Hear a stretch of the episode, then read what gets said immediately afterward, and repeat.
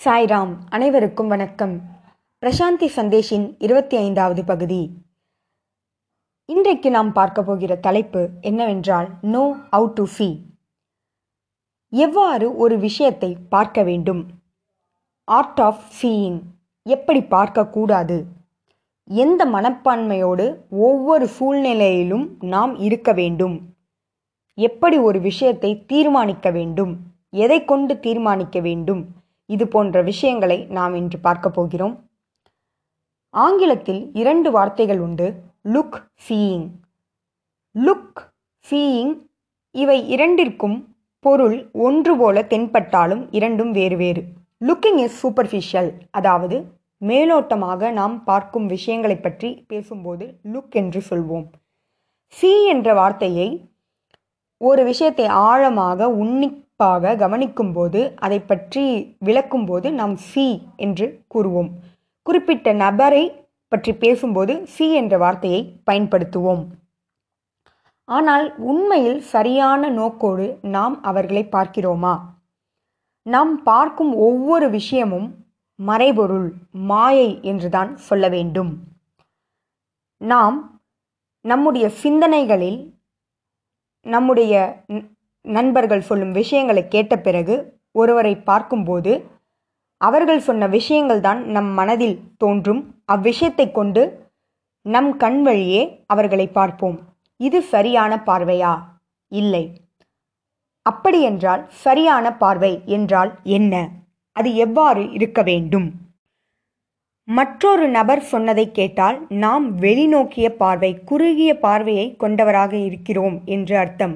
ஆனால் நம் மனதினை உள்நோக்கி திருப்ப வேண்டும். எந்த ஒரு தீர்மானமும் மற்றவர் சொல்வதை கொண்டு நாம் நிர்ணயிக்க கூடாது. நம்முடைய இதயத்திலிருந்து நாம் அவர்களை பற்றி சிந்திக்கும் ஒரு விஷயம்தான் உண்மையான பார்வையாக இருக்க முடியும்.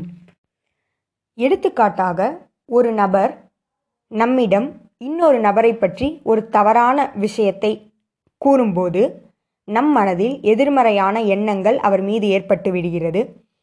அப்போது அவர் அந்த நபர் நம்மிடம் வந்து இனிமையாக உண்மையாகவே அன்பாக பேசினாலும் அவர் சொன்ன விஷயங்கள் நம் மனதில் தோன்றி அவரை நாம் தவறாக தீர்மானித்து விடுகிறோம் தவறாக அவருடைய அவருடைய போக்கினை நிர்ணயித்து விடுகிறோம். அவ்வாறு தவறான கண்ணோட்டம் கொண்டிருப்பதற்கான காரணம் நமக்கு சரியான பார்வை இல்லை என்பதால்தான். எவ்வாறு உண்மை தன்மையினை பார்ப்பது? மெய்மையினை எவ்வாறு உணர்வது? அது மிகவும் எளிமை. நம் கண்களை ஒரு கண்ணாடி போல் பாவிக்க வேண்டும்.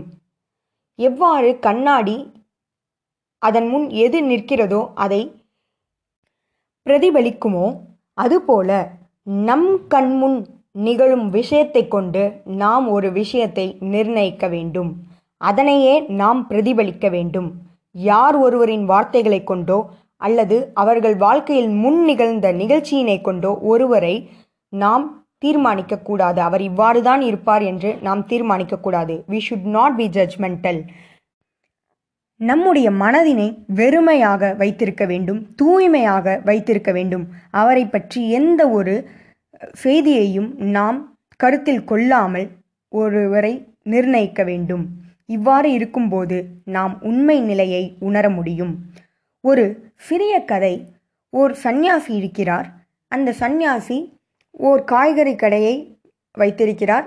அதன் மூலம் நிறைய மக்கள் அங்கே வந்து அவர் அவரிடம் காய்கறி வாங்கி செல்கின்றனர். சிலர் அவரை ஏமாற்றுகின்றனர். பணம் கொடுத்ததாக கூறுகின்றனர். கொடுக்காமல்.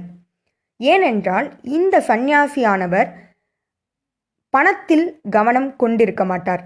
பணம் கொடுத்தாலும் சரி கொடுக்கவில்லை என்றாலும் அதை பற்றி அவர் கண்டு கொள்ள மாட்டார். அதனால் பல மக்கள் அவரை ஏமாற்றினர். சில நேரம் பொய்யான பணத்தை கூட கொடுத்தனர். அதாவது கள்ளப்பணத்தை கூட கொடுத்தனர். அவர் இறந்து விட்டார். பிறகு அவர் இறைவனிடம் சென்ற பிறகு இறைவனிடம் அவர் என்ன கூறினார் என்றால் இறைவா நான் என்னுடைய வாடிக்கையாளர் யாரிடமும் நான் பணம் வாங்கவில்லை. அவ்வாறு அவர்கள் என்னை ஏமாற்றிய போதும் நான் அதை பெரிதாக கண்டு கொள்ளவில்லை அவருடைய குறைகளை நான் அவர்களிடம் எடுத்து கூறக்கூட இல்லை. எனவே நீங்களும் என்னுடைய தவறுகளை கண்டு கொள்ள மாட்டீர்கள் என நினைக்கிறேன். என்னை மன்னித்து அருளுங்கள் என்று இறைவனிடம் பிரார்த்திக்கிறார். மிகவும் சுவாரஸ்யமான கதை. இக்கதையிலிருந்து ஒருவர் அவருக்கு தீமையை புரிந்த போதிலும் அவர்களை குறையாக அவர் கண்டு கொள்ளவில்லை அவருடைய பார்வை அவ்வாறு இருந்தது என்பதே இதனுடைய நீதி. நாம் பொதுவாக எந்த ஒரு விஷயத்தையும் இவ்விஷயம் அழகாக இருக்கிறது இவ்விஷயம் பார்ப்பதற்கு அசிங்கமாக இருக்கிறது என்று நாம் கூற முடியாது. ஏனென்றால் என் கண்களுக்கு அழகாக தெரியும் ஒரு விஷயம் மற்றொருவர் அதனை நன்றாக இல்லை என்று கூறலாம். எனவே அவரவர் கருத்தினை கொண்டது ஒன்று அழகாக தெரிவதும் ஒன்று நன் அழகாக இல்லாமல் தெரிவதும் அவரவர் கருத்தினை கொண்டது அவரவர் பார்வையை பொறுத்தது. ஆப்பிரிக்காவில் உள்ள மக்கள் இந்திய மக்களை அழகு குறைத்தவராக பார்க்கலாம். இந்திய மக்கள் ஆப்பிரிக்க மக்களை அழகில் குறைத்தவராக பார்க்கலாம். ஆப்பிரிக்க மக்களுக்கு அவர்களே அழகாக தெரிவர். இந்திய மக்களுக்கு அவர்களே அழகாக தெரிவர். மற்றொருவர் மற்றொருவர் அழகில்லாத நிலை போல தெரியலாம். அது அவரவருடைய பார்வை. நாம் இந்த ஒரு விஷயத்தை கண்ணில் உள்ள ஒரு நோய் என்று நாம் குறிப்பிடலாம். அதாவது இரட்டைத்தன்மை கொண்டது. இது தவறு இது சரி. இது அழகாக இருக்கிறது இது அழகாக இல்லை. என்று இது போல பிரித்தறியும் தன்மை நம் கண்களுக்கு உண்டு. அது மிகப்பெரிய தோய் நோய் என்றுதான் சொல்ல வேண்டும். எனவே நம் வாழ்க்கையில் ஒவ்வொருவரையும் தவறாக நாம் புரிந்து கொள்வதற்கு காரணம் நம்முடைய கண்களே. அதில் உள்ள பிரிவினையே. அவர்களை பற்றி முன்கூட்டவே நாம் செய்த அறிந்த விஷயங்களை நம் கண் முன் நிறுத்தி அவர்களை நாம் நிர்ணயிக்கிறோம். இவ்விஷயத்தாலேயே பல பிரச்சனைகள் வாழ்க்கையில் ஏற்படுகிறது. ஒருமைத்தன்மை இல்லாத காரணம். ஆப்பிரிக்காவில் கிறிஸ்துவர்கள் அவர்களுடைய மதத்தினை பரப்ப வந்தபோது ஆப்பிரிக்க மக்களுக்கு இறைவனானவர் கருப்பாக இருப்பார் என்று கூறியுள்ளனர். ஏனென்றால் அவர்கள் அவர்களை பொறுத்தவரை இறைவன் கருப்பு நிறை நிறமுடையவர் என்பது அவர்களுடைய கருத்து. வெள்ளையாக இருப்பார் என்று கூறினால் அவர்களுக்கு எதிர்ப்பு வந்திருக்கலாம். ஆப்பிரிக்கா மக்களை பொறுத்தவரை இறைவனானவர் கருப்பு நிறமுடையவர். வெள்ளையர்களுக்கு இறைவன் வெள்ளை நிறமுடையவர். எனவே அவரவர் கருத்துக்களை கொண்டு அவருடைய இடத்திலிருந்து பார்த்தால் அது சரியாகத்தான் இருக்கும். அதனை நாம் தவறாக இது தவறு இது சரி அவர்கள் அவ்வாறு அந்த கருப்பு நிறமுடைய இறைவன் என்று யாரும் இல்லை என்று நாம் ஒருவரை சொல்லிவிட முடியாது. அது அவரவருடைய நம்பிக்கை. அவருடைய சூழ்நிலையிலிருந்து அவர்கள் வளர்ந்த சூழ்நிலையிலிருந்து நாம் அதனை பார்க்க வேண்டும். மேலோட்டமாக ஒரு விஷயத்தை நாம் தீர்மானிக்க கூடாது. இது இவ்வாறு தான் நடந்திருக்கும். அதனால தான் இந்த தவறு அவர் செய்தார் என்று நாம் சொல்ல முடியாது. அவரவர் சூழ்நிலையிலிருந்து ஒரு விஷயத்தை பார்க்கும்போது அது சரியாக கூட அமைந்திருக்கலாம். ஒருவர் பாவம் செய்திருக்கிறார் புண்ணியம் செய்திருக்கிறார் என்று நாம் மேலோட்டமாக கூற முடியாது. அவர் செய்தது பாவம் என்று நாம் தீர்மானிக்கக்கூடாது அது அவரவருடைய சூழ்நிலையிலிருந்து அவரவர் செய்த விஷயம். அதனை நாம் தீர்மானிக்கும் போதுதான் நம்முடைய கண் கண்ணில் உள்ள நோய் அதிகரிக்கிறது. நம்முடைய மனதில் தூய்மை இல்லை என்று அது எடுத்து காட்டுகிறது ஒருமுறை ஜோன் ஆஃப் ஆர்க் என்ற பெண்மணியை தீயில் இட்டு கொன்றனர். அவர் கிறிஸ்துவ மதத்திற்கு எதிராக சென்றதாக கூறி அவர் பாவி என்று கூறி அவரை எரித்தனர். ஆனால் பிறகு போப் என்ன கூறினார் என்றால் அவர் பாவி இல்லை என்று அவர் ஒரு தீர்மானத்தை அவர்கள் முன் கூற அவர்கள் முன் கூறிய பிறகு அவர்கள் என்ன செய்வதென்று தெரியாமல் திகைத்து நின்றனர். ஏனென்றால் தவறான தீர்ப்பின் மூலம் அவர் ஏற்கனவே இறந்துவிட்டார்.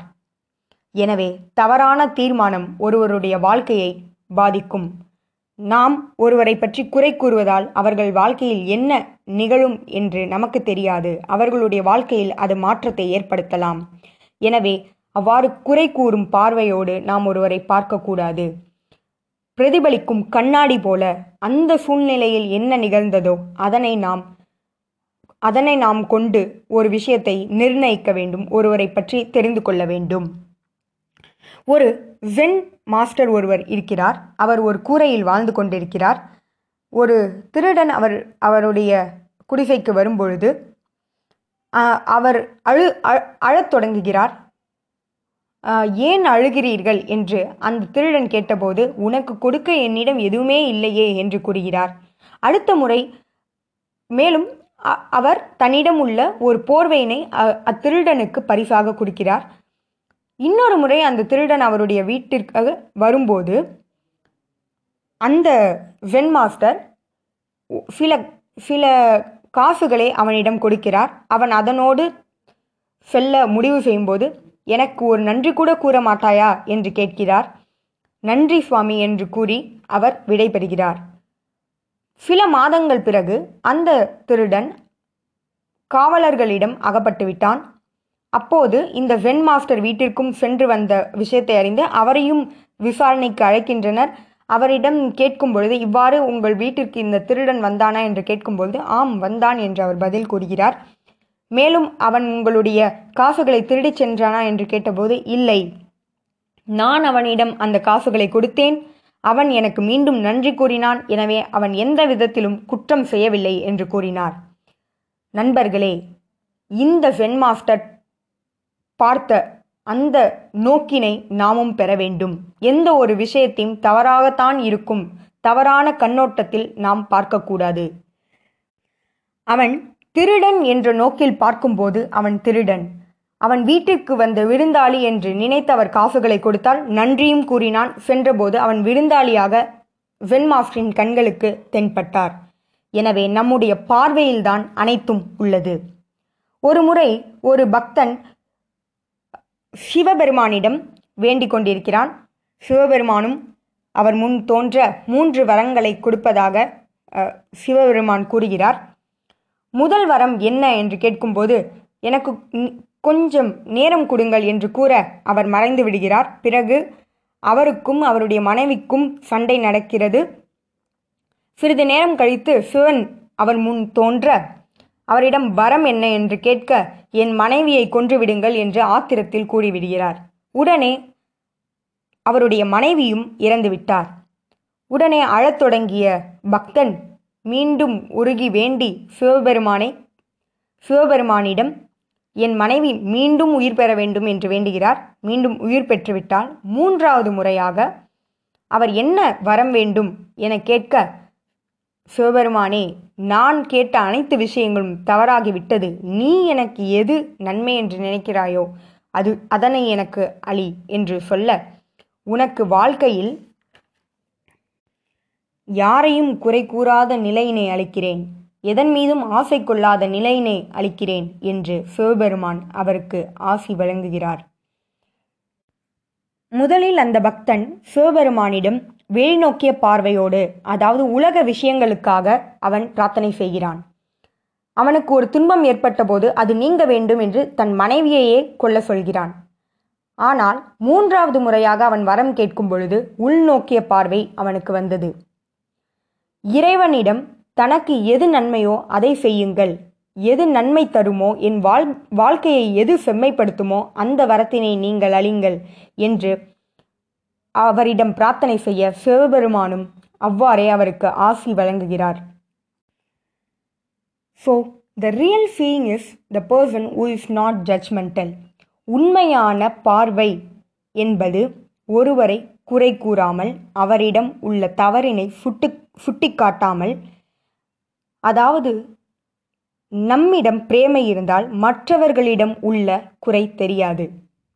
மேலும் பிரேமையை நாம் வளர்க்க வேண்டும் என்றால் நம்மில் உள்ள குறைகளை சிறி சிறியதாக இருந்தாலும் அதனை பெரியதாக கொண்டு திருத்திவிட்டு மற்றவர்களுடைய குறைகள் பெரியதாக இருந்தாலும் அதனை சிறியதாக கருதி மன்னித்து விட வேண்டும். அதனை கண்டு கொள்ளாது விட்டுவிட வேண்டும். அவர்களிடமும் பிரேமையை செலுத்த வேண்டும். இந்தக் குறைகூறும் பார்வை இந்த கண்ணில் உள்ள இந்த நோயினை நாம் நீக்கிவிட்டோமென்றால் நம் வாழ்க்கையிலும் அமைதி நிலவும் அவர்களுடைய வாழ்க்கையிலும் அமைதி நிலவும். பிரேமையை நாம் ஆயுதமாக எடுத்துக்கொள்வோம். பிரேமையை பிரேமையை நம் கண்களில் பொருத்திவிட்டால் எதுவுமே நமக்கு குறையாக தெரியாது. நன்றி. ஜெய் சாய்ராம்.